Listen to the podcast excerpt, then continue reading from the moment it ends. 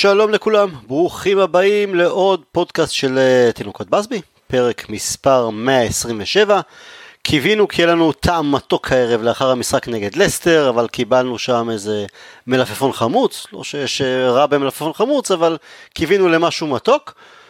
אבל יש בעצם גם איזה חלק מתוק, כי עברנו את מילאן, היה לנו ניצחון חשוב ביותר בליגה על וסטהאם, אז אנחנו נדבר על זה ועל זה ודברים נוספים, ככל שיותיר לנו הזמן.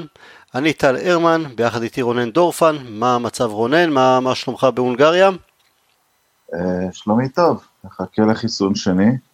יפה, הגיע הזמן. בסדר, כן. מזג האוויר, כי אצלנו התחיל להיות חם מוות. בהיר ויפה, הימים הכי יפים בשנה, בהיר לגמרי ו10 מעלות, 8 מעלות. הלוואי עלינו. ועוד איתנו איתי מזרחי, מה קורה איתי?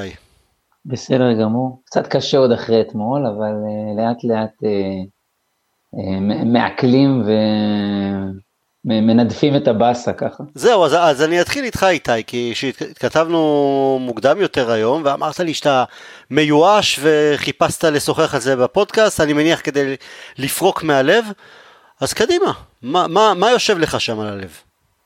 אני לא יודע, אני יצאתי אתמול מאוד מאוד מבואס, נגמר המשחק, נכנסתי למיטה, בלי אפילו לצאת מהחדר, והלכתי לסיים את הערב הזה ולישון. לא יודע, בניתי על המפעל הזה מאוד, הרגשתי שהקבוצה כאילו דווקא כן עשתה איזשהו סטפ-אפ כזה, של לנצח או לעמוד איתן במשחקים כאילו חשובים, שהרבה מונח על הכף, ולא כל כך התוצאה כמו איך שזה היה נראה, שהקבוצה לא הגיעה בכלל, בין אם זה שחקנים ששיחקו גם ביום חמישי, ואני מבין את העייפות והכל נכון ולוח המשחקים, וגם שחקנים שקטע קיבלו הזדמנות להוכיח, לבוא, לירוק דם על הדשא, יש לי קצת בטן מלאה אפילו לעולה במקרה הזה, כן, אני חושב שאולי כהכנה אחרת הייתה יותר נכונה, אבל יצאתי עם תחושות מאוד מאוד מבאסות, בניתי על המפעל הזה, במחצית גם קיבלנו הגרלה כביכול נוחה יותר, ולפחות לעשות חצי גמר כמו שנה שעבורה. מאוד, מאוד חבל, מאוד, אני עדיין כאילו, אתה יודע, עדיין, אני מדבר על זה, אני מתעצבן ומתבאס, מאוד קשה לי עם זה.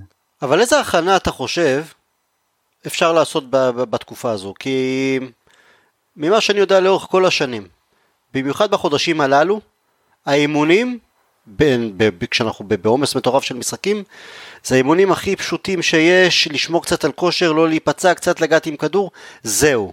הכנה טקטית מיוחדת, זה לא שלסטר לא פגשנו, לא מכירים, לא יודעים, והם גם לא עשו במשחק דברים שלא צפויים, שלא חשבנו. זה פשוט היה, אני חושב שאנחנו בתקופה של משחק גמר, אחרי משחק גמר, אחרי משחק גמר, גם אם זה בליגה או במפעל באירופה, ווואלה, כן, יש בסופו של דבר, אתה לא יכול לנצח את כל הגמרים, וזה מאוד כואב ומאוד מאכזב, וכמו שאמרת, סאות'המפטון, שאתה כבר איפשהו חוטא וקצת מזלזל, אומר, אוקיי, נעבור את לסטר, נעבור גם אותם, יש גמר ומשם הכל יכול לקרות, אבל רונן, אנחנו קצת אולי ביקורתיים מדי על ההפסד אתמול, כי בכל זאת הניצחון על סיטי, הניצחון על וסטהאם, עברנו את מילאן, וזו הייתה משוכה הכי קשה בשלב הזה בליגה האירופאית. נכון שאנחנו רוצים עוד גמר ועוד גביע, ושנזכה או שנגיע כמה שיותר רחוק, עדיין יש לי הרגשה שהדגל ירד אתמול לחצי התורן שלו אצלי בכלל לא, אני שותף לתחושה של איתי לגבי כמה שחקנים, זה כן, אבל זה לא שקרה פה משהו שהוא, זאת אומרת, בתוכנית המושלמת מנצחים את הכל, אבל הקבוצה, כמו שאמרת, משחקת גמר אחרי גמר, באופן ברור, וזה לפי החלטת ההרכב, כן, לפי הרכבים שהועלו, תועדפו המשחקים עם וסטהאם, עם מילאן, ועם סיטי, ובצדק, ניצחנו את המשחקים האלה, אז כן, גילינו שהרכב השני שלנו לא יותר טוב מקבוצה מצוינת של אך השבוע, שהיא נקודה אחרינו בטבלה, אפשר עד מחר להתקשקש על טופ 6 וטופ כל מיני איזה, לסטר היא קבוצת טופ 3, טופ 4, בוא נגיד שהזי קצת משתפרת, היא אחת מארבע הקבוצות הטובות בליגה, כבר לא במקרה, הייתה ברכב כמעט מלא, גם להם חסר מדיסון, אבל הוא כבר חסר להם תקופה, אני כותב, אבל הם בעיקר התכוננו למשחק הזה ספציפית. אנחנו באופן מוזר לא הפסדנו ללסטר מאז אותו 5-3 עם ונחל, כולל עונת האליפות שלהם, כולל הכל. לא היו לנו הפסדים ללסטר. אתה יודע, וזה מגיע, זו קבוצה מצוינת. אבל כן, זה היה משחק ששמנו עליו פחות. שיחקנו בבירור בלי שלושת השחקנים הכי טובים שלנו, פתחנו בלעדיהם, בלי רשפורד, בלי שוב ובלי ברונו, רשפורד לא היה זמין בכלל. אפשר גם לטעון שגם מקטומני הוא אחד מחמשת השחקנים הטובים שלנו לפחות. אנחנו לא מנצחים בקלות את מקום 3 באנגליה, בחוץ שהם רעננים עם הרכב השני. זה לא המצב. מה שכן מעניין זה... עשינו משאל השבוע, מה יותר מעניין אנשים, והנוסטלגיה של הגביע האנגלי, לא, יונייטד בבירור עדיף את הליגה האירופית, אולי בגלל שזה, אם יסתבך המצב בליגה, זה איזושהי תעודת ביטוח, אולי בגלל שהאמת, עם כל הנוסטלגיה, גם פרגוסון די זלזל בגביע האנגלי די הרבה שנים, אני לא מדבר על השנה שלא הופענו, אבל אני מדבר אפילו על הרכבים, הם תמיד היו אצלו, שאני אמנה הדחות מהגביע, אברטון, פורטסמוט, בעונות טובות. כן, אבל זה עונות שנלחמנו על האליפות, ונלחמנו על ליגת האלופות, אני לא חושב שסולשר כל כך מזלזל בגביע האנגלי, אבל הפציעות של השבועות האחרונים גם לא השאירו.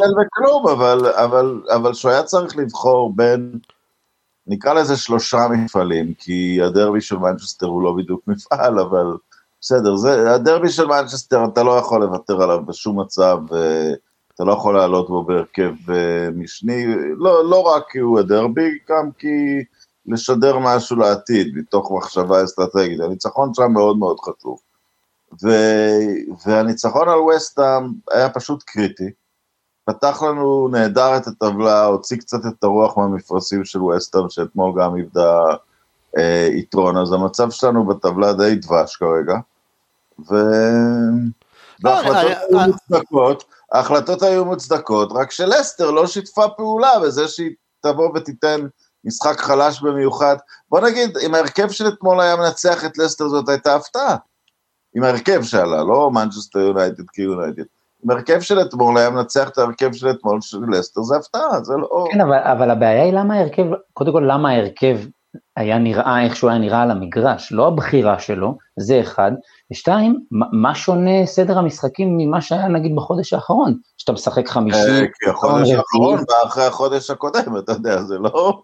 כן, אבל גם יש עוד חודש, אבל יש עוד חודש גם קדימה, זאת אומרת, למה... אבל עכשיו הולכים להיות נבחרות, שאתה לא שולט בהרכב, והמאמן, פורטוגל זה יחסית מצב קל, כי יש לה שני משחקי גרביץ', כל מיני לוקסמבורג וזה, צרפת ואנגליה הם משחקים לא קלים, אף אחד לא יוותר לשחקנים שלך בגלל מנצ'סטר יונייטד. לא, אבל רשפורד פצוע, אז הוא לא ייסע, יש עוד כמה, תראו, אנחנו צריכים לזכור. תראו, ברונו לא שיחק, אני אפילו, אתה יודע, ודנו על זה המון פעמים, לפי דעתי ברונו לא משחק כשהוא מבקש לא לפתוח, זה מה שנראה לי. או שהוא משדר שהוא בקושי, אתה יודע, בקושי סוחב את עצמו. אגב, הוא היה טוב כשהוא עליו, הוא פעד פיתה אחת מדהימה לחיבורים. הרכב נראה רע, כי יש שחקנים שפשוט, מטיץ' גמור, פרד נוראי כשהוא לא האחרון. בשילוב עם אקטומני, מאחורי עם אקטומני, זה עסק שעובד מצוין השנה, כל פעם שהעבירו את זה עם מטיץ' מאחוריו, הוא צריך לרוץ בעצם בשביל קשר שנמצא מאחוריו, זה לא הסתדר, ועדיין הוא החליף את פרד אחרון, כי הוא, אתה יודע, אני כתבתי על זה, אמרתי, כי מבחינתו נראה לי פרד נתן משחק חלש, אבל באחרים אין תועלת. דוני ון דביק, אני הבאתי את האופטימיות, כי אין לו שום כלי נשק, אתה יודע, אם הוא חופשי מ-20 מטר, הוא לא מגיע לשער בביתה, אין לו מסירה בטווח ארוך. ואנחנו משחקים עם כדורים, הוא כנראה מתאים מאוד לכדורגל של טיקי טקה, הוא לא יקבל את זה במנצ'סטר יונייטד, הוא לא יתקרב לקבל הרבה משחקים אם פוגבה יישאר ויהיה בריא, ואם פוגבה לא יישאר, הוא לא התחליף. שזה גם בעיה, אז למה הביאו אותו? כי אני מסכים איתך שהוא לא מסכים. הביאו אותו על המוניטין שלו, וכי הוא נראה טוב, כי אין לך תעודת ביטוח, שכחו לקחת תעודת אחריות. אתה יודע, זה במקרה, אני לא יודע אם זה אנחנו אשמים או לא, אבל כל המחזור שלו באייקס, דה יונג, דה ליכט, והוא לא... אתה זוכר איך דיברו על דליך, דיברו עליו אז ככבר יותר טוב מבן דייק. כן, שאלה מה, אתה יודע, זה ביצה ותרנגולת, איזה כלים נתנו לו להצליח, כמה משחקים הוא שיחק עד עכשיו, הוא לא שיחק משחקים. תשמע, זה לא ביצה ותרנגולת, זה כדורגל מקצועני. אין שום סיבה שהוא ישחק כשבונו נותן עונות כאלה. אין שום סיבה. בונו צריך לפתוח 40 משחקים מ-40. לגמרי, עזוב, 50 מ-40 הוא צריך לפתוח, אבל עדיין, שאתה לא יכול לצפות משחקן, אפילו שזה כדורגל מקצועני, שלא משחק, ואז שהוא יעלה בנקודות שמעלים אותו, שהוא ייתן הצגות. אני לא מאשים, אני לא אומר שהוא הגיע לנקודה הזאת כי הוא לא טוב, הוא הגיע לנקודה הזאת כי יש מצב ריאלי, המצב הריאלי שהוא כמעט לא משחק, א' בגלל ברונו, ואז בעמדה מאחורי ברונו, זה סיפור ישן, אנחנו נאלצים לשחק עם פרד ומקטומני, בגלל שההגנה לא משהו, היא לא... אז אולי הוא יכול לשחק במקום פרד ומקטומני מדי פעם, שזה משהו שלא ניסו אף פעם, וזה נגיד משהו שלי... ניסו לו את העמדה של... אבל אתה יודע, פרד ומקטומני רצים ומתקלים בשביל ההגנה, הוא לא משדר תיקול, תראה, אני אוהד רק יונייטד, חתכתי הכל מהחיים, אבל נקודה חמה יש לי גם לאייקס, ונורא נורא התרגשתי שהוא בא, אבל אנחנו לא עבודה לקידום דוני ון דה ביק, הוא נקנה, ויכול להיות שהוא, דבר אחד אני אגיד, הוא היה אצלנו שנה, אם זה יקרה בשנה הבאה, זה פרסה, אתה יודע, כי שחקן מגיע לא משתלב, אז שחרר אותו בצורה מכובדת, כי אתה גם רוצה שיגיעו שחקנים טובים, ואם תשמור אותו, כל מה שאתה אומר נכון, אם תשמור אותו, שישחק במרכז הקישור, לראות איך הוא נמצא אולי בעמדה של מקטומני, זה כן, כי אתה יכול להגיד, טעינו, או לא הרחנו נכון, או המצב שלו לא בדיוק כמו שחשבנו, ואחרים גם טעו עם שחקנים של אייקס, הכל טוב ויפה, אבל עכשיו אי אפשר לטעות, כי כבר יש לנו את הדאטה שלנו מול העיניים. כן, אבל שאני מסתכל על דוני ון דה ביק כשם כולל, על הצוות המקצועי, שעשה מהלך, ואני חושב שההחתמות שלו עד היום הן נהדרות, כאילו, בדיוק וזה, אז צוות שעשה כזה מהלך והביא שחקן, שאלה אם באמת נתנו לו מספיק הזדמנויות או כלים בשביל להצליח בכלל, ולשחק את זה יותר מאחור, הזדמנויות, באיזה משחק היית מעלה אותו, בסדר, אז אמרת לא במקום ברונו, לא עולה במקום ברונו, לא היו כל כך את המשחקים האלה בשביל, ואתמול היה משחק קלאסי בשביל זה, הוא חזר גם מפציעה, אתה יודע, הרבה דברים הם לא באשמתו, הרבה מסיבות, טלי שווה היום לשחקן נהדר אחר שקנינו, גם מקבוצה שכולם אומרים את שמה בחרדת כוח, קודש, את שינג'י קגאווה בזמנו, וגם לא אנחנו אצלנו, וגם אפילו שיחק תחת פרגי, זכה לשחק עונה אחת, וגם לזכות באליפות. ושמה דווקא כן הלך לו בעונה הזאת. לא כל כך. לא, לא, לא, אבל קודם כל דוני שיחק... אלא שלושה, זה נגד נוריד, אבל חוץ מזה לא ממש.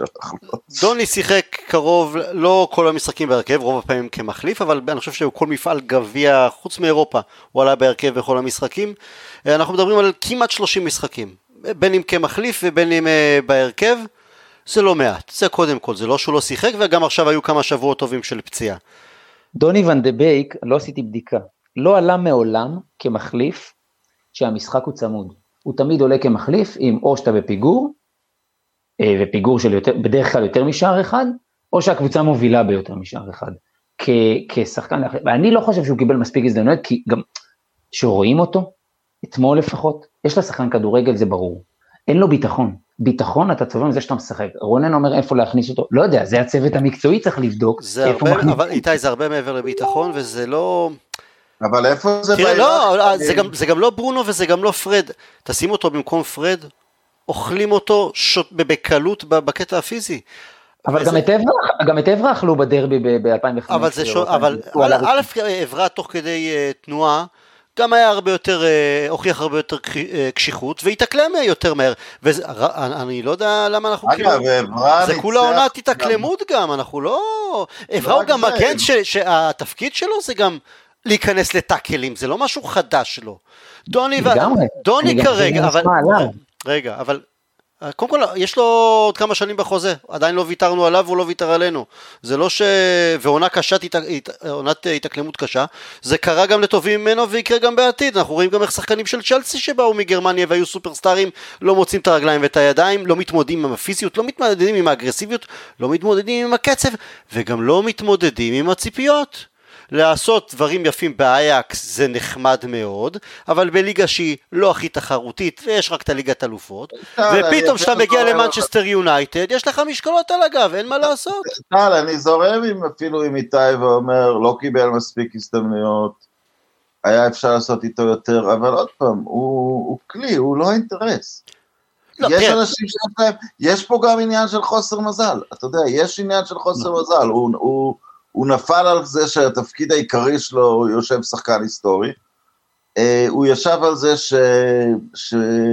שהקישור כרגע לא יכול להרשות לעצמו שחקן יחסית רך, הוא יכול מאוד להיות שהוא יעבור קבוצה, אתה יודע מה, אם הוא יעבור לברצלונה הוא יכול לתת שם קריירה גדולה, בקבוצה שמשחקת את הכדור הקצר, יכול להיות שיש פה חוסר מזל, אני, אתה יודע, שרכשו אותו, אמרו ש...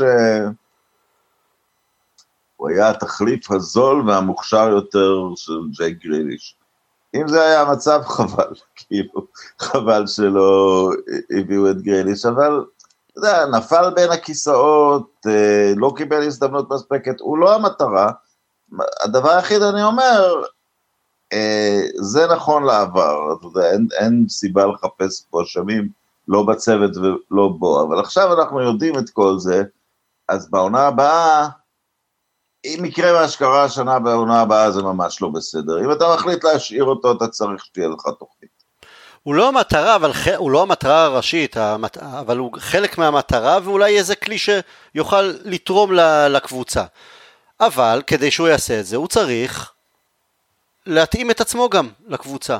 וזה לא... אגב, רק אני רוצה להגיד על המקרה של עברה, עברה הגיע בעמדה של שחקן שהיה שחקן השנה של מנצ'סטר יונייטד לפניו ואיינצה, הוא התמודד איתו על התפקיד והוא ניצח אותו, זה לא שהוא נכנס אוטומטית להרכב ונתנו לו לטעות, הוא בעצם ניצח במלחמה על הרכב, ופה יש מצב שב-4-3-3 בכתוב אין מנצח דוני hands down, אין פה בכל שאלה. אני לא חושב שהוא נמצא בקדמה של בכלל תחרות עם מישהו כדי לנצח אותו, זה בדיוק העניין, שאני לא חושב שהוא קיבל מספיק הזדמנות עכשיו, אין לי בעיה איתו, או עם גם הדברים שאתם אומרים, אני חלק מאוד מסכים.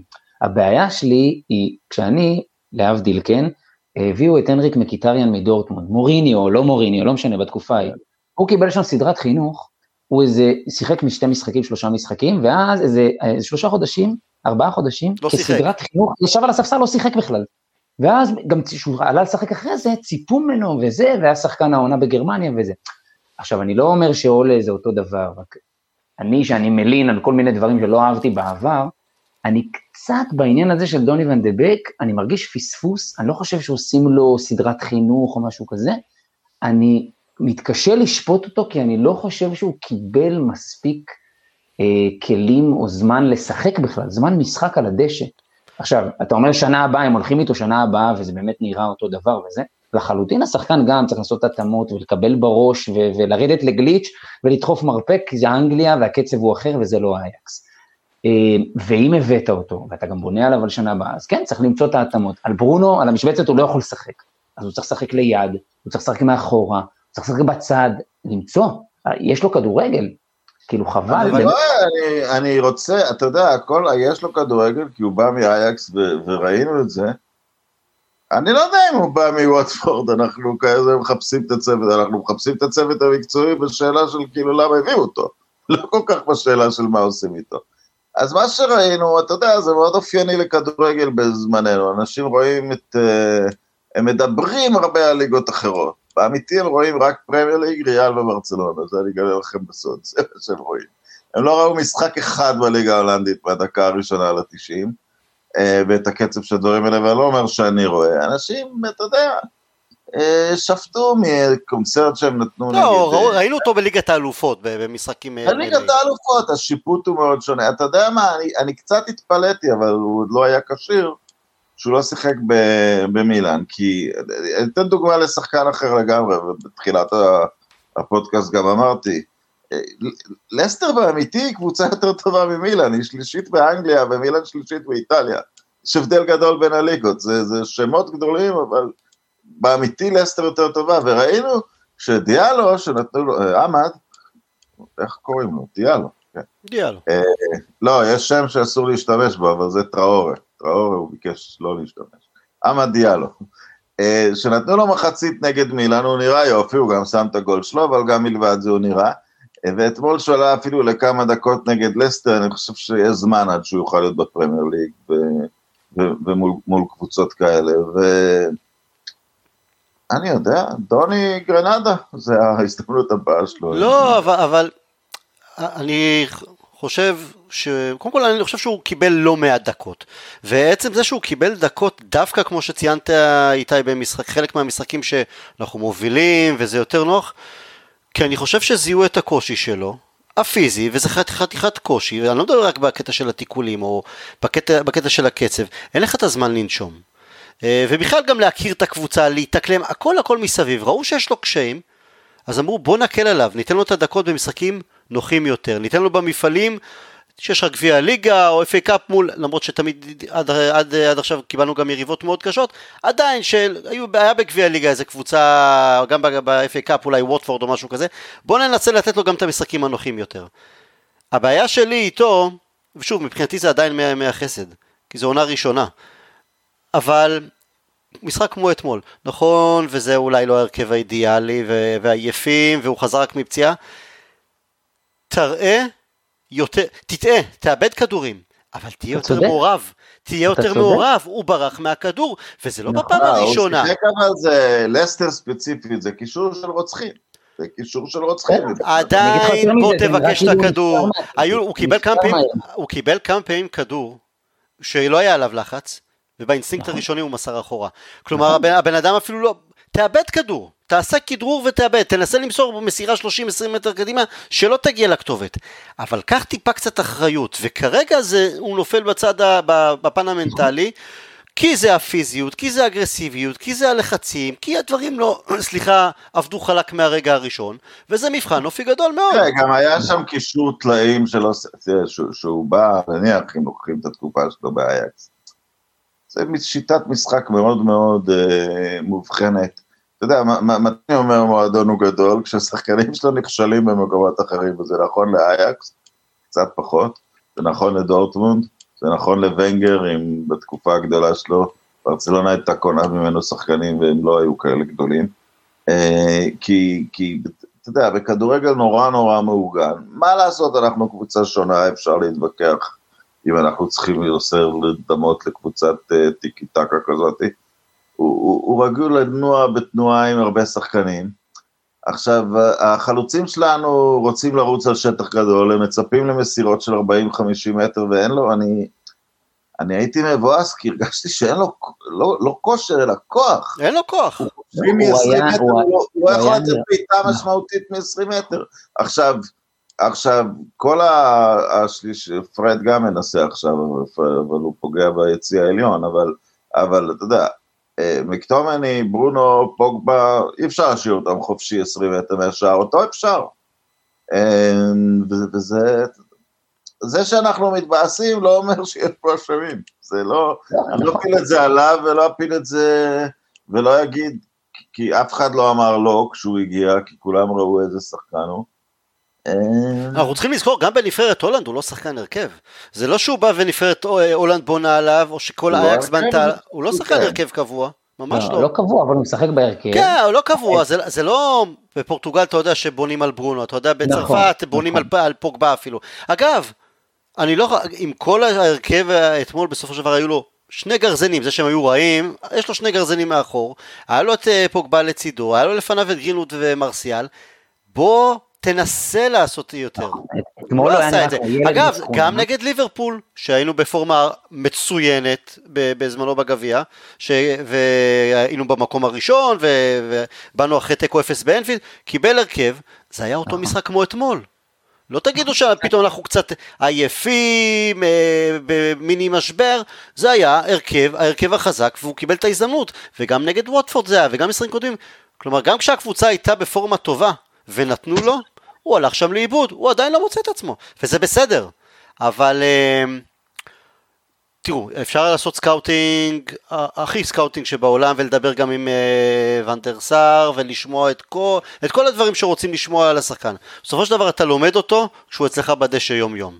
עכשיו, אני לא חושב שמדובר בשחקן רע, רחוק מזה, ואני לא חושב שהסקאוטינג כל כך טעה, אבל אתה אף פעם אין תעודת ביטוח שאתה יודע, אוקיי, זה יתקלם 100% ואו מהרגע הראשון. זה לא עובד ככה. קצת סבלנות, אף אחד לא אשם, אף אחד גם לא שובר את הכלים, אין סיבה.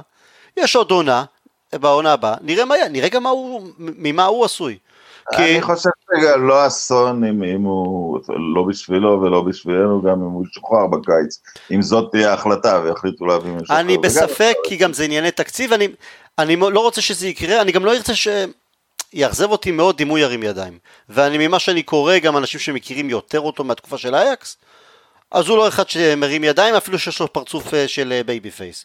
גם אתה לא רוצה שהמועדון ילך בכיוון כזה, שמביא שחקן ועונה לא מתאימה, אז הוא הולך... אני גם, לפחות שנתיים לראות, נכון? המועדון נראה שהוא לא הולך בכיוון הזה, בגלל זה קצת מאכזב. אם אנחנו מסתכלים על סולשר, הבן אדם יכול היה לוותר על פרד, ואף אחד לא היה מרים מגבה. והוא אמר לו, אני אנסה. הוא ניסה גם עם פררה עונה לנסות, הוא ניסה גם עם לינגרד שנתיים. אני יודע, אבל הנה, בואו ניתן לכם את, אם יש לו, אתה יודע, אם הוא צריך להחליט לגבי שנה הבאה, אם לתת עוד צ'אנס ללינגרד, או לתת עוד צ'אנס לוונדרביק, זו החלטה לא פשוטה לאור מה שקורה עם לינגרד. לא, להפך, זו החלטה מאוד נוחה. מאוד נוחה.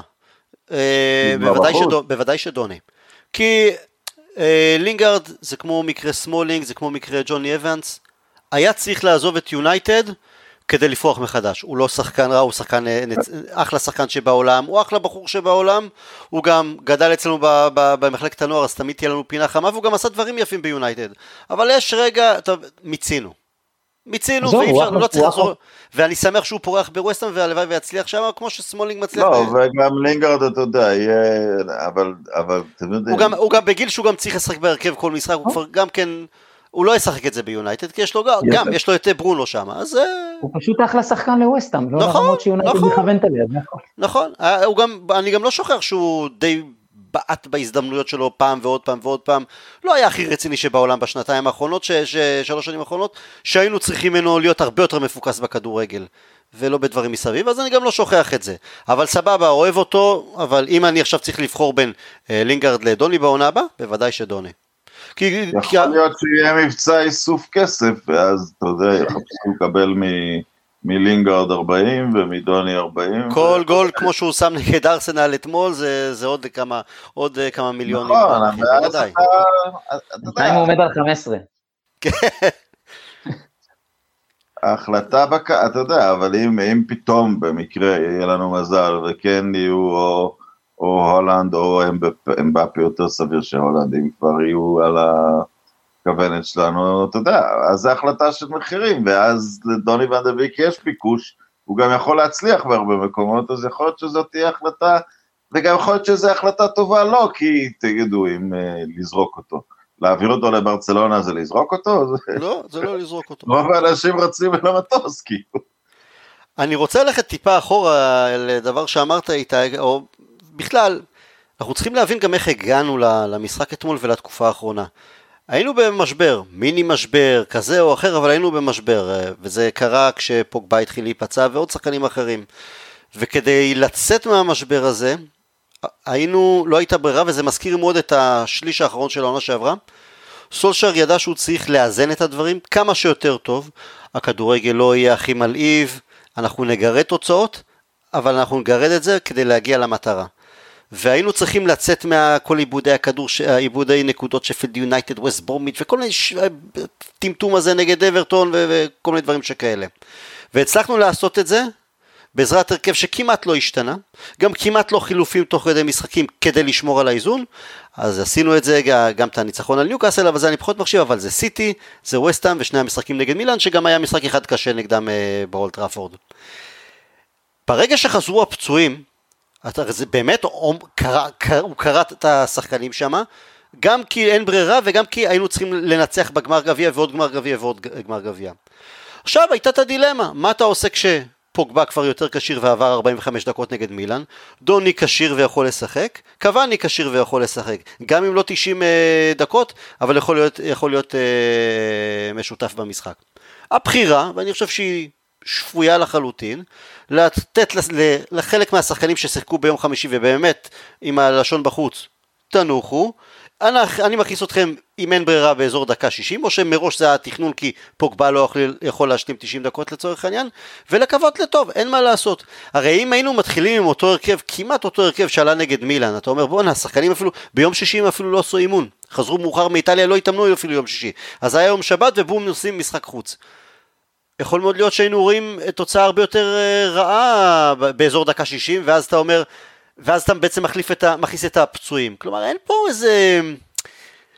זה היה יום רע. עכשיו, יום רע, אז אנחנו מסכימים שדוני הוא מתקשה, ואנחנו מסכימים שמטיץ' די, שפך לאגר. הוא גמור. שטילמנס שם עבר אותו, והוא מנסה לרדוף אחריו, ועד היום הוא לא הצליח לתפוס לו את הגב.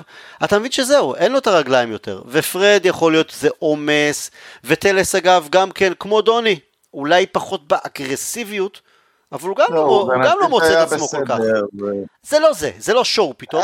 אתה מרגיש, אתה יודע מה, וכתב מישהו נכון?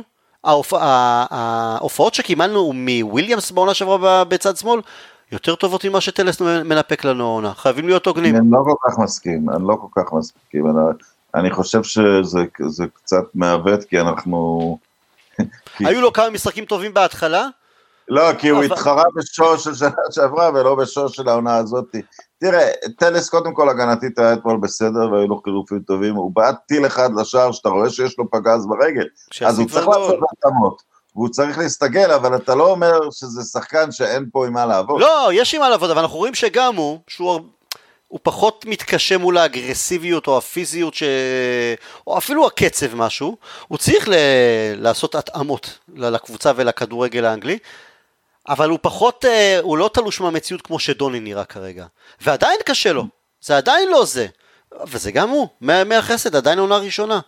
אז כשזה, גם מרסיאל שחזר מפציעה. טלס הוא שאלה, כי אתה יודע, הוא בן 28, הוא שחקן נבחרת ברזיל. זה שאלה מה אתה עושה איתו, אם יש תפקיד אחר, כי יכול להיות שהוא מספיק טוב לשחק מבחינת הרמה שלו, אבל לא מבחינת המקום שלו, הוא נניח בשנה הבאה. בוא נגיד, הוא במצב הרבה יותר טוב מאשר פרד היה בשנתיים הראשונות שלו, מבחינת כדורגל, אז יש הרבה... בוא נראה איך הוא מגיב, לזה שהוא צריך להיפטר... אבל השאלה אם, אתה יודע, אם הוא יכול לשחק תפקיד אחר, אני לא יודע, את הקשר הדפנסיבי, משהו... כן, אבל השאלה אם שור בכלל ימשיך בו כזה כושר, לשמר כזה כושר לאורך זמן, הלוואי, אבל כאילו גם זה אתה לא יכול לדעת, אז יש לך בקאפ, וגם לתת לו פייט ולהילחם על ההרכב במשחקים שאתה עולה, ולחלוטין צריך להיראות טיפה יותר טוב, אבל יש לי הרבה מה להגיד חטל על ההכנה. קודם כל, אני לא רואה שוני בין מה שהיה ריאל סוסיידד ו3 ימים אחרי זה המשחק, מילאן המשחק הראשון, מילאן המשחק השני, שכל 3 ימים יש משחק, בין אם זה ליגה אירופית פרמייר ליג או פרמייר ליג ופרמייר ליג. זאת אומרת, אין הכנה בעונה הזאת, אין אימונים בעונה הזאת, יש התאוששות בין משחק למשחק. נכון, בתקופה הזו, לגמרי. זה רק להתאושש פיזית. נכון, טיסות, בלגן וכל זה. אז אני לא רואה שוני בין מילאן. השוני הוא מאוד פשוט. השוני הוא מאוד פשוט. שיחקת נגד ניוקאסל, שהיא קבוצה מחורבנת, ופה שיחקת נגד קבוצה מעולה, אז יש גם צד שני על המקרה. אבל גם נגד המחורבנות אתה מתאמץ, אתה לא פה מפרק קבוצה. למה? נגד סוסיידד נתת להם 4 בחוץ, גמרת את הסיפור במשחק הראשון. אוקיי. נגד סיטי היית יותר טוב. נגד ווסטהאם, הם לא באתו ביתה אחת לשער. מילאן במשחק גם בסנסירו, חוץ מהנגיחה של... נו, גם נגד מילאן במשחק השני, חוץ מהנגיחה של זלאטן, הם לא סיכנו את השער. היית הרבה יותר יעיל. אתמול, גם לא עלית עם הרכב הבכיר. אנחנו שוב, אפשר להסתכל על זה עוד פעם, הנקודתי, מטיץ' זה כבר לא זה, ודוני מתקשה, וטלס מתקשה, וזה יום חלש, והוא רק חזר מפציעה, זה התנקז למשחק אחד, מה לעשות?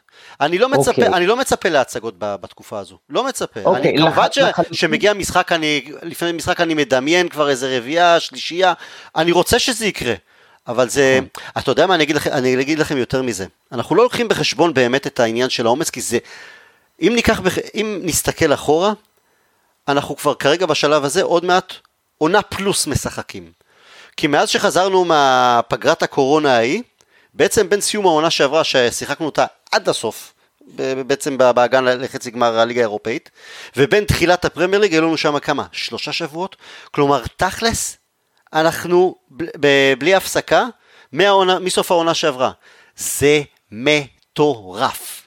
זה עומס מטורף. על סגל בסופו של דבר קצר.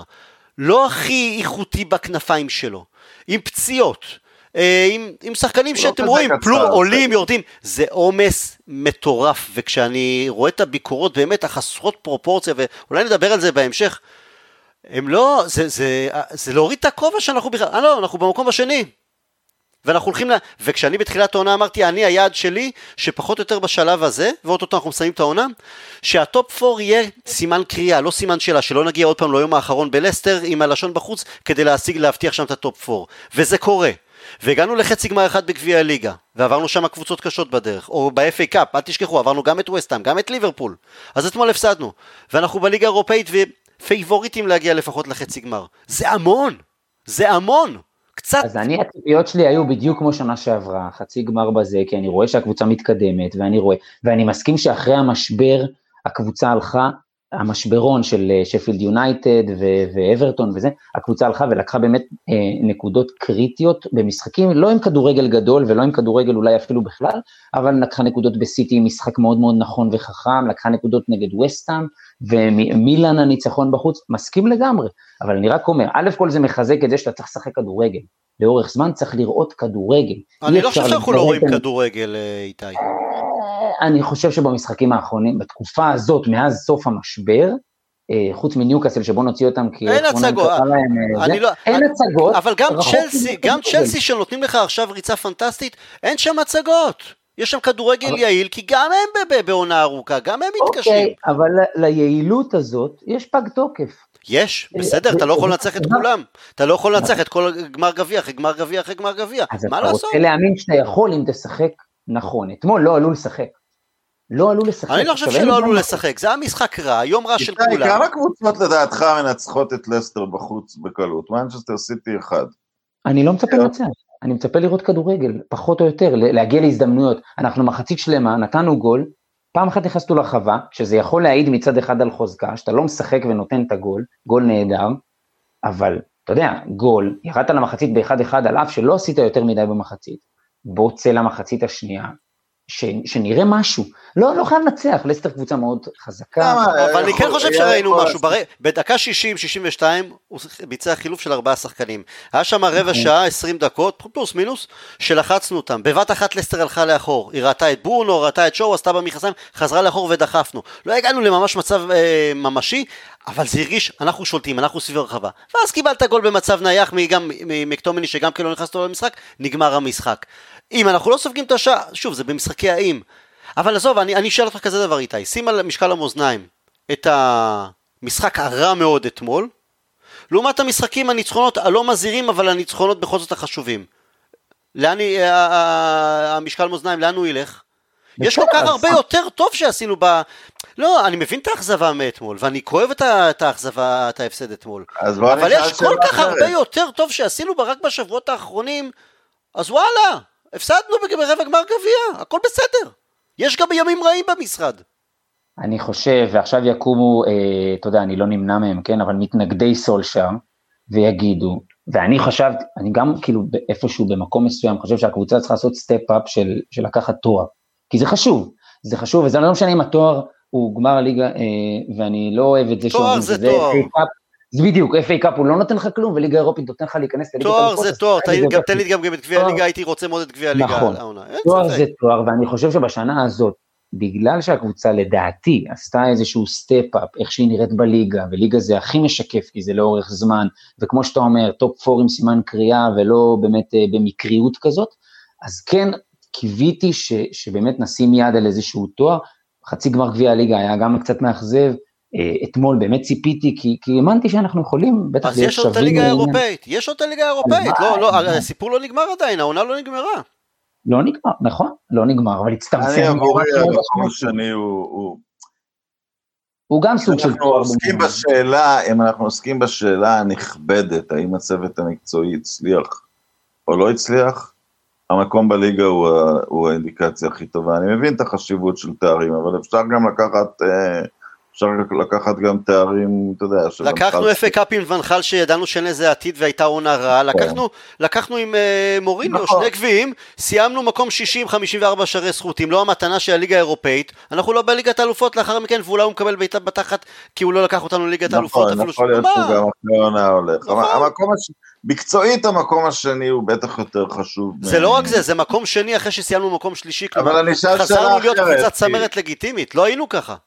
אני אשאל שאלה אחרת את איתי, לחזור לתחילה, אז בסדר, בוא נחיה את ההיסטוריה מחדש אתמול, בדקה 45, כן. אם ברונו מחליף, אתה מחליף את דוני בברונו?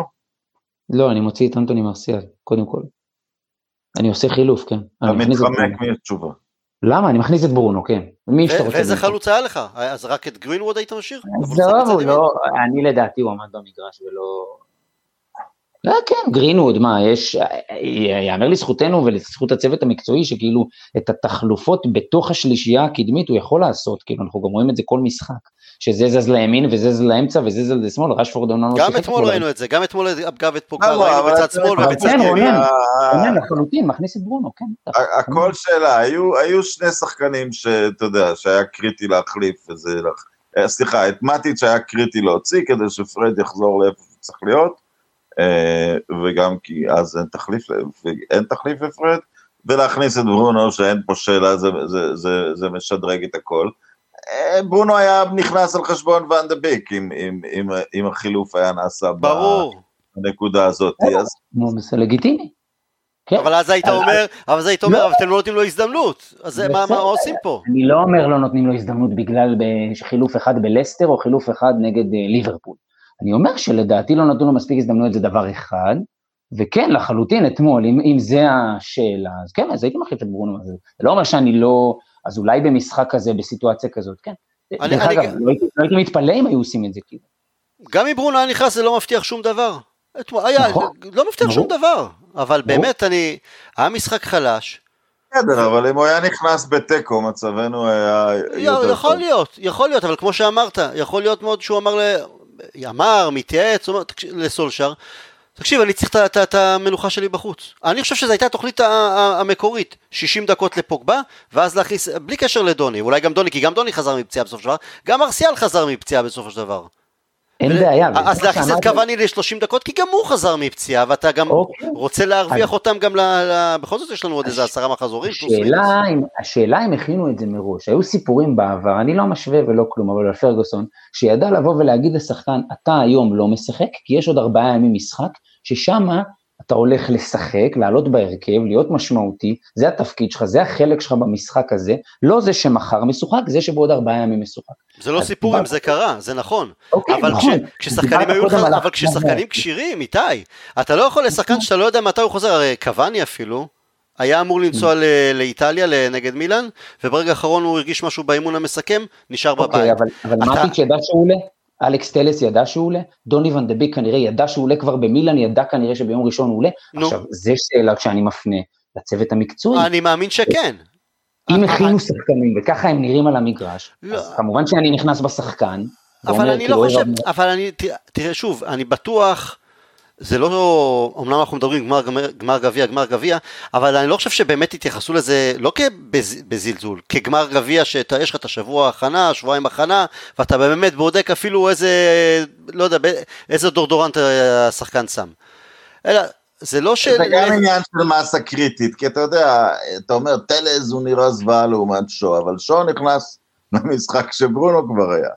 עם טלז ליד ברונו, ושו צריך לתפקד עם הליצנים ששיחקו את החצי הראשון, אז אתה לא יודע אם ההבדל היה נראה כזה קיצוני ביניהם. אני יודע ששו משחק יותר טוב, אבל אתה יודע... הסמיכה הייתה קצרה מדי, כי ואן דביק עם הבעיות שלו, פוגבה לא היה הכי מחובר לעצמו, מרשיאל לא תרם כלום, מטיץ' גם, שם יש לי בעיה, אפילו בקונסטלציה שיש, לא יודע, שים את מטיץ' לפני פרד, או תעלה עם פרד וטואנזאבה, שקצת ניסו אותו, והוא לא היה כזה גרוע כקשר אחורי, בסוסיידד בית ניסו אותו נדמה לי, מחצית שם. מטיץ' זה קצת, כי גם מטיץ' אנחנו פה לא, זה לא המקרה של דוני שאנחנו רוצים לראות ממנו משהו ומשקיעים בו, מטיץ' זה מקרה שבקרוב תודה ושלום. אגב, איפה חואן מטה נעלם? פצוע. אוקיי. אגב, אם אני חושב על זה, בסופו של דבר, גם אתמול נגד לסטר, אני זוכר את ההזדמנות של ורדי, הפספוס שלו שם, שניים מהשערים, שערים שאתה אומר, וואלה, פרד שם בגול הראשון, זה לא גול שאתה אמור לספוג, זה לא משהו שלסטר עשתה, נכון, היה לחץ, אבל זה לא שם. לא, היינו קרובים, גנבנו את החצי הראשון. לא, אני לא מדבר על הגול שלנו, הגול שבטעות של פרד, נכון, הם עשו שם לחץ גבוה, אבל זה לא שאנחנו לא יודעים את זה, או לא ידענו לעשות טוב יותר בלחץ הזה, והכיסוי הגרוע של מקטומני בגול השלישי, בסופו של דבר זה גם שני שערים שאתה אומר, כאילו, גם ככה יום רע, גם ככה שחקנים חסרו בפציעה, גם ככה לא הולך, אתה גם מחלק את המטלות אישיות עליו.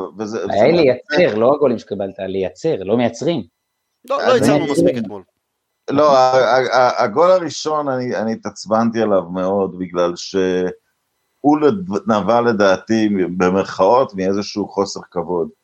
כי אני כל הזמן אומר, מדי פעם תיבטו כדור ארוך, רק כדי שהיריב לא ידע כל הזמן מה אתם מנסים לעשות. עכשיו, מה שקורה, שמול קבוצות חלשות, אנחנו רק מניעים כדור מאחור, ונכווים לא פעם, אבל מול הליברפולים, והצ'לסים, והסיטים של העולם, אנחנו לא מתביישים לבעוט כדור ארוך, ולדעתי היינו צריכים לתת יותר כבוד ללחץ של אסטר, כי זה לא איזה סוד שהם לוחצים בצורה פנטסטית, והם עוברים מתוך חטיפת כדור למצב בצורה פנטסטית.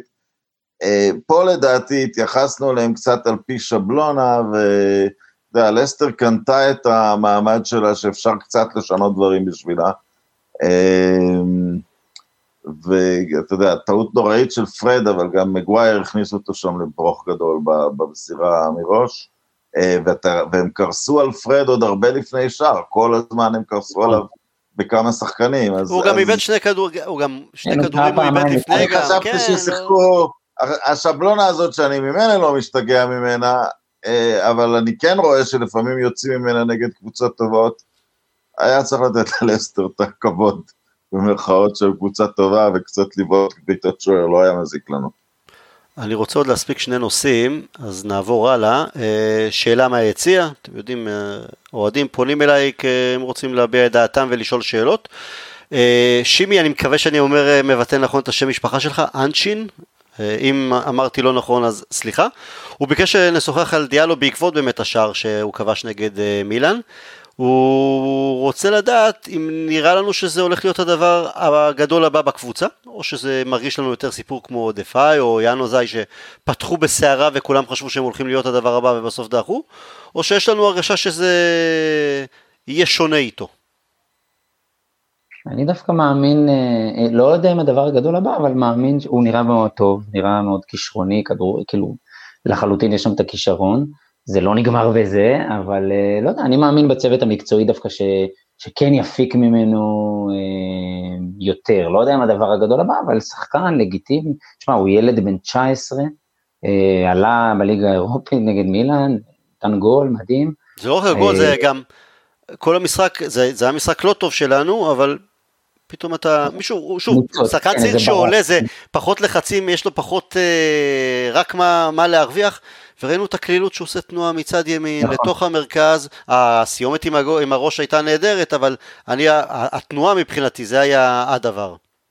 ההבדל הוא, מה שרוננה הזכיר את זה קודם, ההבדל בין פרמייר ליג, בין הכוח, הפיזיות, הפחות זמן להגיב, הוא בא מאיטליה, אם אני לא טועה, שם זה קצת לדעתי עולם אחר, אני חושב שיכול להתפתח להיות מדהים, כמובן בעזרת הצוות המקצועי, כאילו, אבל אני דווקא די מאמין בצוות המקצועי, באנשים שיש שם, שיכולים כאילו, באמת שהוא יתברג ויהיה מאוד מאוד משמעותי בשנתיים שלוש הבאות. רונן, אומנם הוא לא שיחק יותר מדי בקבוצה הראשונה באטלנטה, אבל יכול להיות שאיטליה כדורגל יותר אגרסיבי מאשר הולנד, אז אמנם הוא לא שיחק בקבוצה הראשונה, אבל יכול להיות שבגלל זה טיפה יותר קל לו לדיאלו, שוב ראינו ממנו ממש פירורים, אבל בכל זאת, אבל שיותר קל לו מאשר לעומת הקשיים שאנחנו רואים שיש לדוני, בהקשר הזה של האגרסיביות. כן, אבל אתה יודע, הוא לא היה הרבה דקות על משחקים גדולים, אבל קודם כל הוא הגיע מקבוצה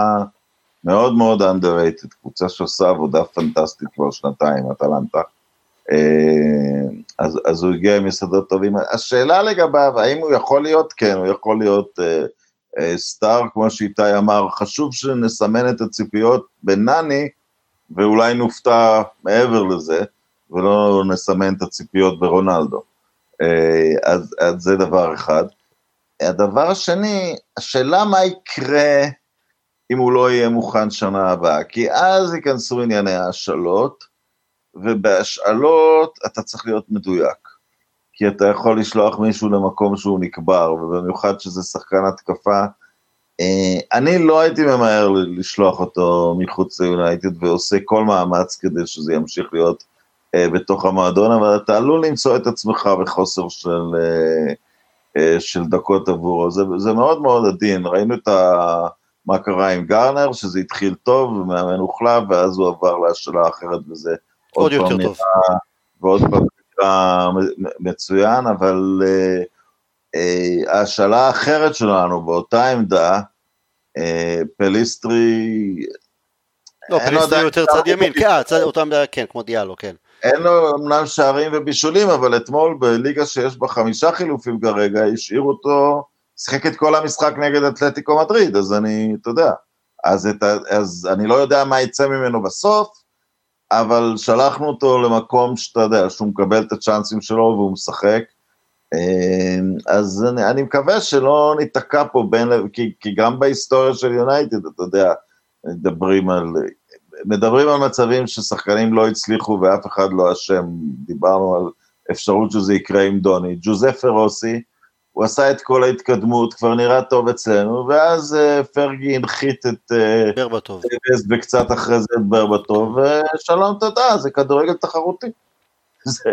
אני לא חושב שנשיל אותו, אני בטח כל הקיץ שעבר דיברנו סנצ'ו, כן, סנצ'ו לא, כל עוד גם לא מגיע איזה שחקן מוכח הרבה יותר לצד ימין, אני חושב שאנחנו... לא, גם תעצור לשכוח, השקענו בו לא מעט כסף, זה יכול להגיע ל-35 מיליון, זאת אומרת, זה לא היה פה, בוא נראה מה יהיה, פליסטרי השקיעו בו 10 מיליון, אז אולי אמרו, בוא ניקח איזה אימור, תמיד אפשר לקבל את רוב הכסף חזרה בליגה לטינית, אבל... אגב, גם בתמול ב8 דקות של דיאלו, הוא ניסה לקדרר, ניסה לעשות משהו, ואני אוהב את זה. שוב, זה הרבה יותר קל לשחקן בין 19 מאשר דוני למשל, ועדיין זה מה שאני רוצה לראות מי. לא, אתה רואה עליו, וגם קצת תוקף בדרך חברה, אבל האדם הזה בטוח שהוא נועד לגדולות, וזה טוב, במובן החיובי. אתה רואה אותו גם במשחקים שהוא שיחק בעד 23, הוא מהרגע הראשון. יש לו נוכחות, כן. הוא אלפה דוג, את הפנדל הראשון הוא נתן פננקה נגד ליברפול במחליפים, יש לו נוכחות, אתה יודע, יש את הנקודה העדינה, כי גם גרינווד בעצם בנקודה, אם זאת הייתה עונת הבכורה של גרינווד, היינו אומרים לשלוח, לא לשלוח, ראינו את העונה הראשונה, אז אנחנו אומרים לשמור אותו במועדון, נראה, מה יהיה. שימי, תודה על השאלה, ומי שמאזין לנו ורוצה גם כן לשאול משהו, להביע דעה, תרגישו חופשי ליצור איתי קשר במסנג'ר. נושא אחרון, רונן, הגזענות ברשתות, שוב פעם הרים הראש, הפעם פרדו הקורבן. אני אומנם לא בקטע של גזענות, אבל אנחנו רואים גם את השיח הזה סביב יונייטד, סביב סולשר, הרשתות, דיברתי את זה היום עם יואל, חבר שלנו גם כן בקבוצה, את פעם, אחרי משחקים, אתה מקסימום היית מדבר על זה עם מספר חברים או אוהדים קרובים. כשגרתי במנצ'סטר, אז מי בכלל חושב להיכנס למשחק, למחשב אחרי משחק? אתה הולך לפאב, אתה מדסקס שם את המשחק, ואתה גם יכול להיות ביקורתי, אבל לא כל כך. היום אתה ברשתות, אתה נחשף לאלפים ויותר, ואתה מגלה תרבות, תרבות של בני אדם, תרבות העדה שאי אפשר שלא, אני בז לה, אני נגעל ממנה, אני לפעמים תופס את הראש ואני אומר לעצמי, כמה שנאה, כמה זלזול, כמה רפש יש להם כלפי שחקנים, כי שחקן טעה, או כלפי המנג'ר. אבל אתה יודע, זה מופרך ברמות,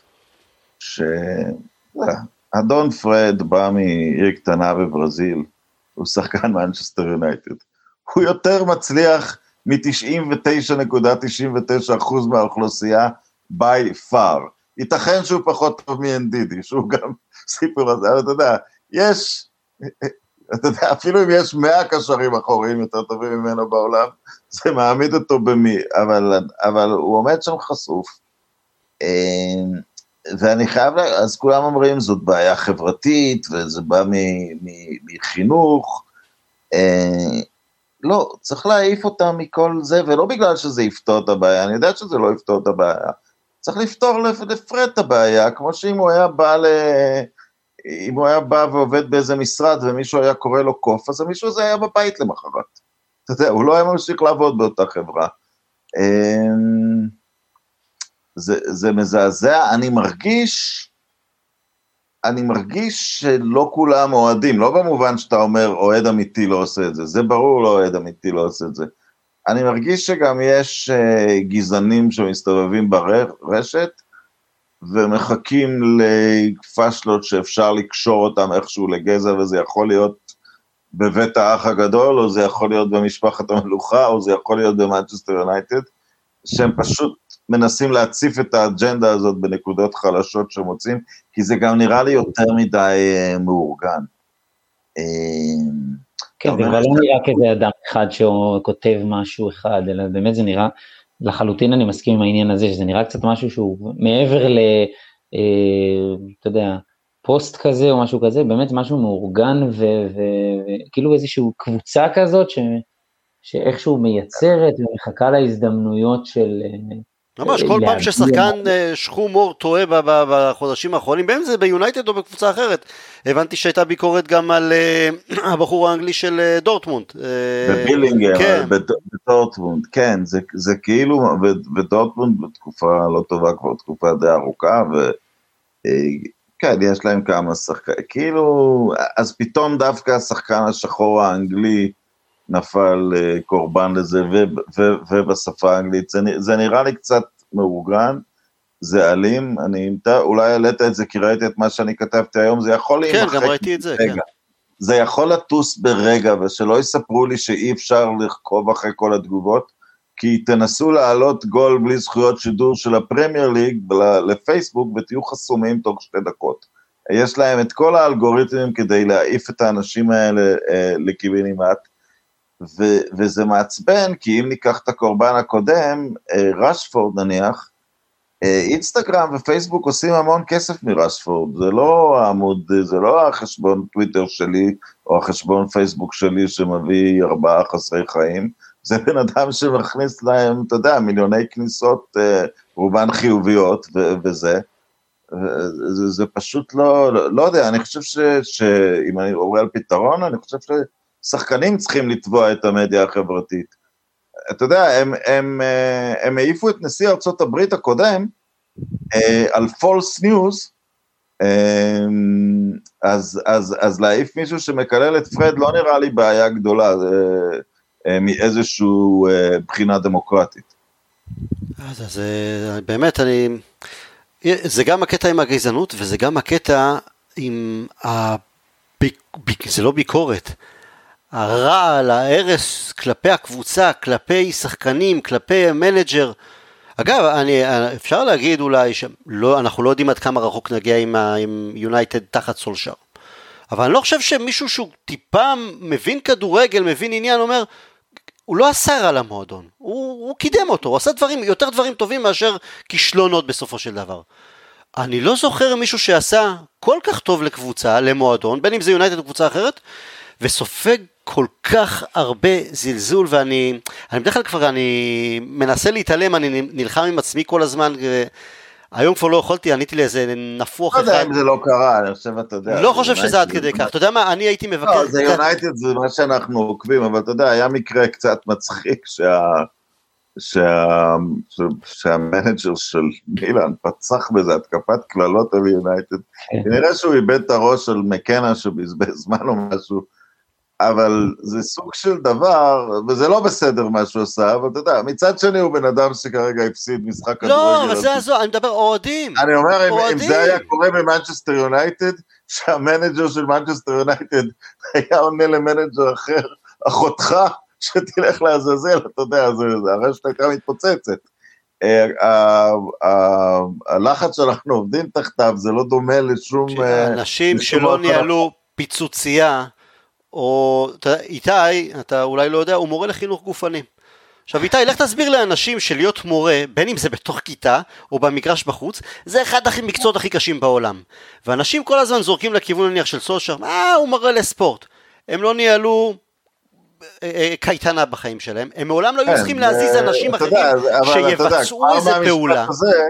כבר, ואגב, שני ההורים שלי היו מורים, אז אני האחרון שלא יודע כמה קשה מורים עובדים, אבל כן, אבל כל השיח הזה מתחיל הוא כמו מורה לספורט, אז גם במורים לספורט אתה מזלזל, אז אתה בן אדם שמראש זה רונן, אני אומר לך, היום לא יכולתי, עניתי לאיזה נפוח אחד בקבוצת פייסבוק של יונייטד, הוא אפילו עיתונאי מוכר, לפני כמה שבועות הוא כתב שנדמה לו כי סולשר נמצא על הספקטרום האוטיסטי, אתה מבין לאיזה, וזה לא תגיד לי, זה ילד בן 15, בן אדם מבוגר, שמעיד על עצמו כאיזה אוהד גדול, זה לא נתפס, הפיוב הזה לא נתפס.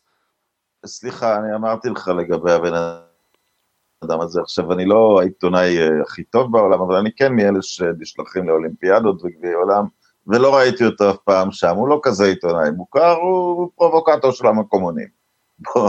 בוא נשים את הדברים האלה על דיוקם, אבל כן, השיח הוא אלים, במקרה של הגזענות הוא די מאורגן, אני אגיד לך איפה עוד ראיתי את זה, פוגבה שהוא מאוד פופולרי ברשתות החברתיות, כי הוא מאוד מילניאל וזה, המקומות שהוא סופג הכי הרבה רע, זה שהוא מראה תמונות עם אשתו, שהיא לבנה.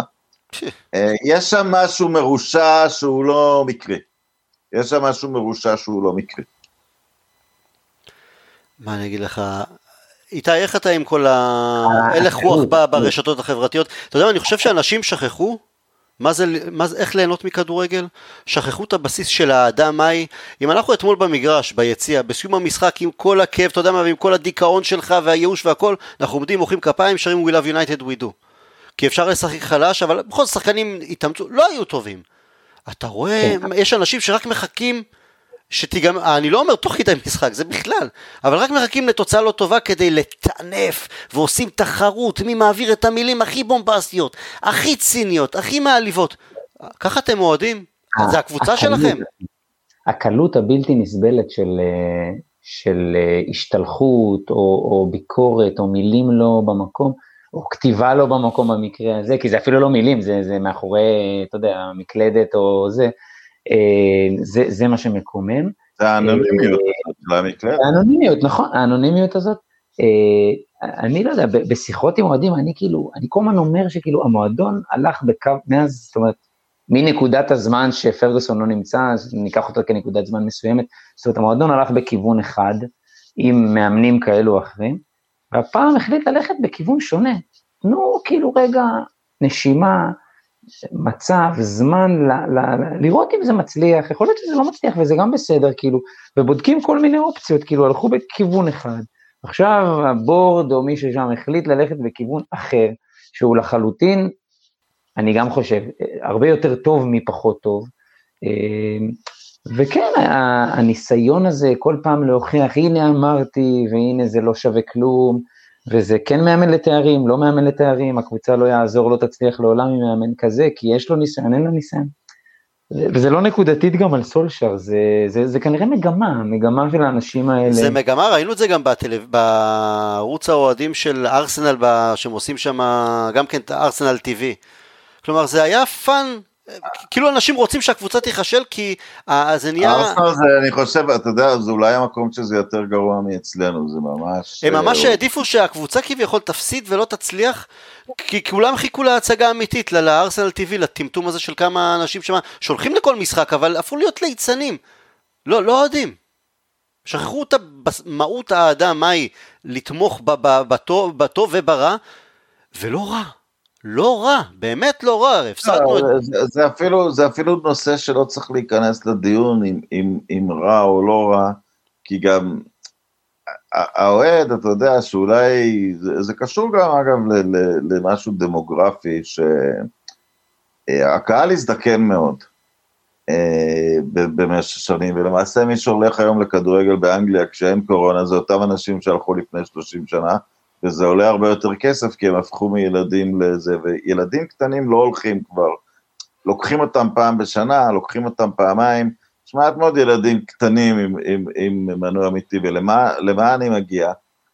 אז בן אדם מבוגר, הוא כמובן, הוא כבר לא ישחק אף פעם ביונייטד, אז הוא חושב על עצמו פסיכולוגית, בתור המנהל המקצועי, או הנהלה, ושתפקידו להשיא עצות.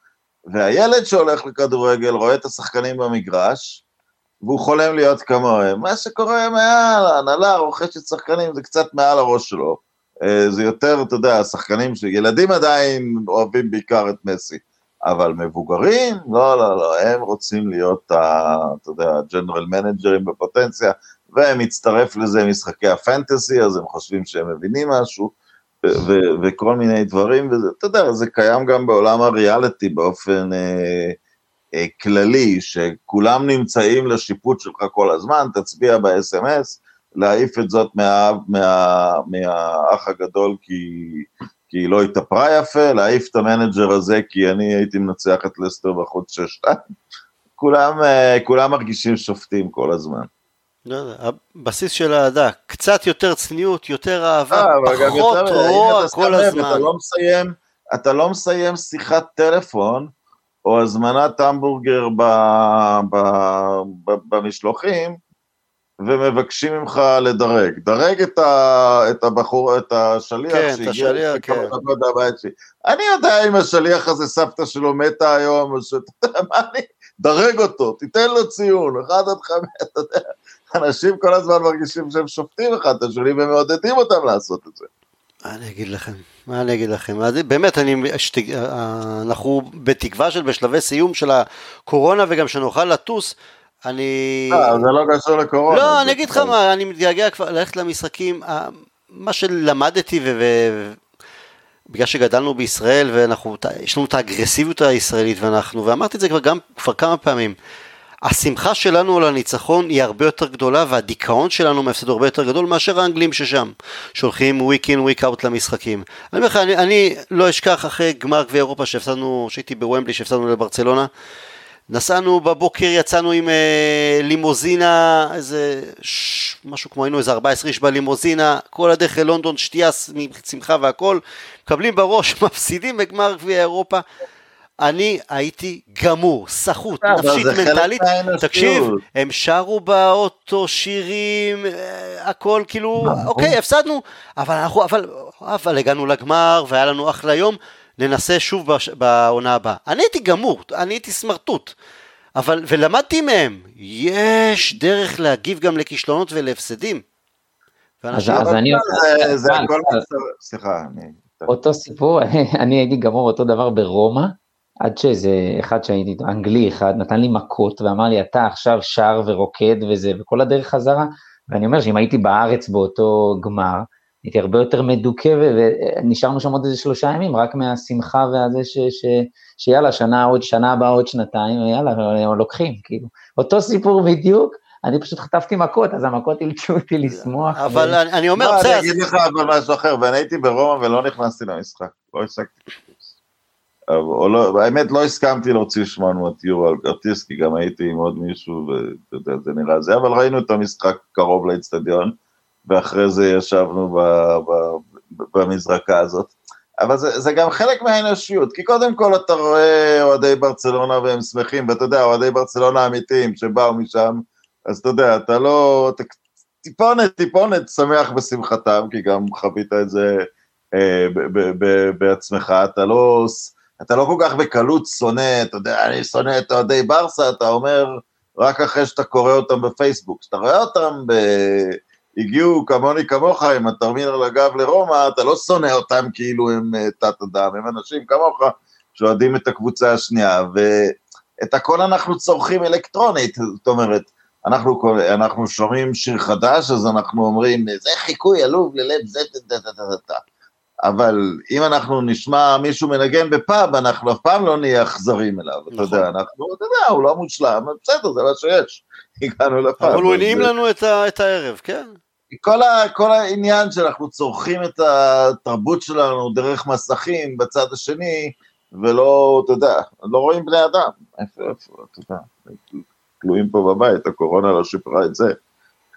אבל מי שמקשיב לנו, וזה אפשר לחשוב שסולשר הוא לא המנג'ר הבא שיקח אותנו גבוה, יכול להיות שפרד הוא לא צריך להיות בהרכב בקבוצה שתרצה לרוץ באליפות ולהתחרות בסיטי או בליברפול, ויכול להיות שדוני לא יצליח, ויכול להיות הרבה דברים, אבל רפק, תהיו אוהדים יותר טובים, לא כל הזמן, אין מושלם ואין תעודת ביטוח, ואנחנו שלושתנו די מבוגרים יחסית בגיל, ואז אני חושב שכולנו, איתה הייתה טיפה יותר צעיר, אבל הלכנו 26 שנה במדבר בלי אליפות, פה ושם גביע, אבל בלי אליפות, וראינו את ליברפול לוקחת כל תואר אפשרי, ואנחנו לא היינו שם, זה בסדר, בסוף זה מגיע, ואנחנו באמת עברנו תהליך מסוים, אנחנו עוברים תהליך, יש שיפור במועדון, יש שיפור בקבוצה, אתם יודעים גם, הכניסו עכשיו את פלצ'ר וזה, עוד אנשים שנתנו להם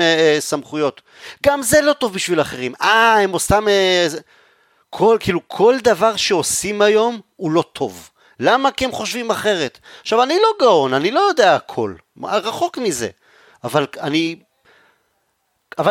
אני כן חושב שיש שם אנשים שהם לא כאלה סתומים, והם לא כאלה מנותקים מכדורגל, והם יודעים לאמן, גם אם הם באו ממולדה.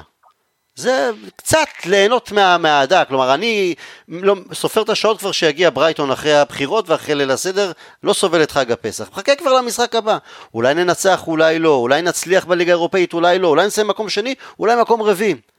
אבל יש לי ציפייה, יש את האווירה טובה. לא כזה, מנצ'סטר יונייטד היא קבוצה טובה עונה, נקודה. מה אני אגיד לכם, שמחתי לשוחח איתכם, רונן איתי, הוצאנו קצת קיטור, איתי הייתה פחות מיואש אחרי השעה ועשר דקות ששוחחנו? קצת פחות האמת. נו, אז עשינו את שלנו. חברים, לא תהיה לנו הזדמנות לשוחח לפני החג, אז שיהיה חג שמח. חג שמח. ביי להתראות, we'll never die. ביי ביי.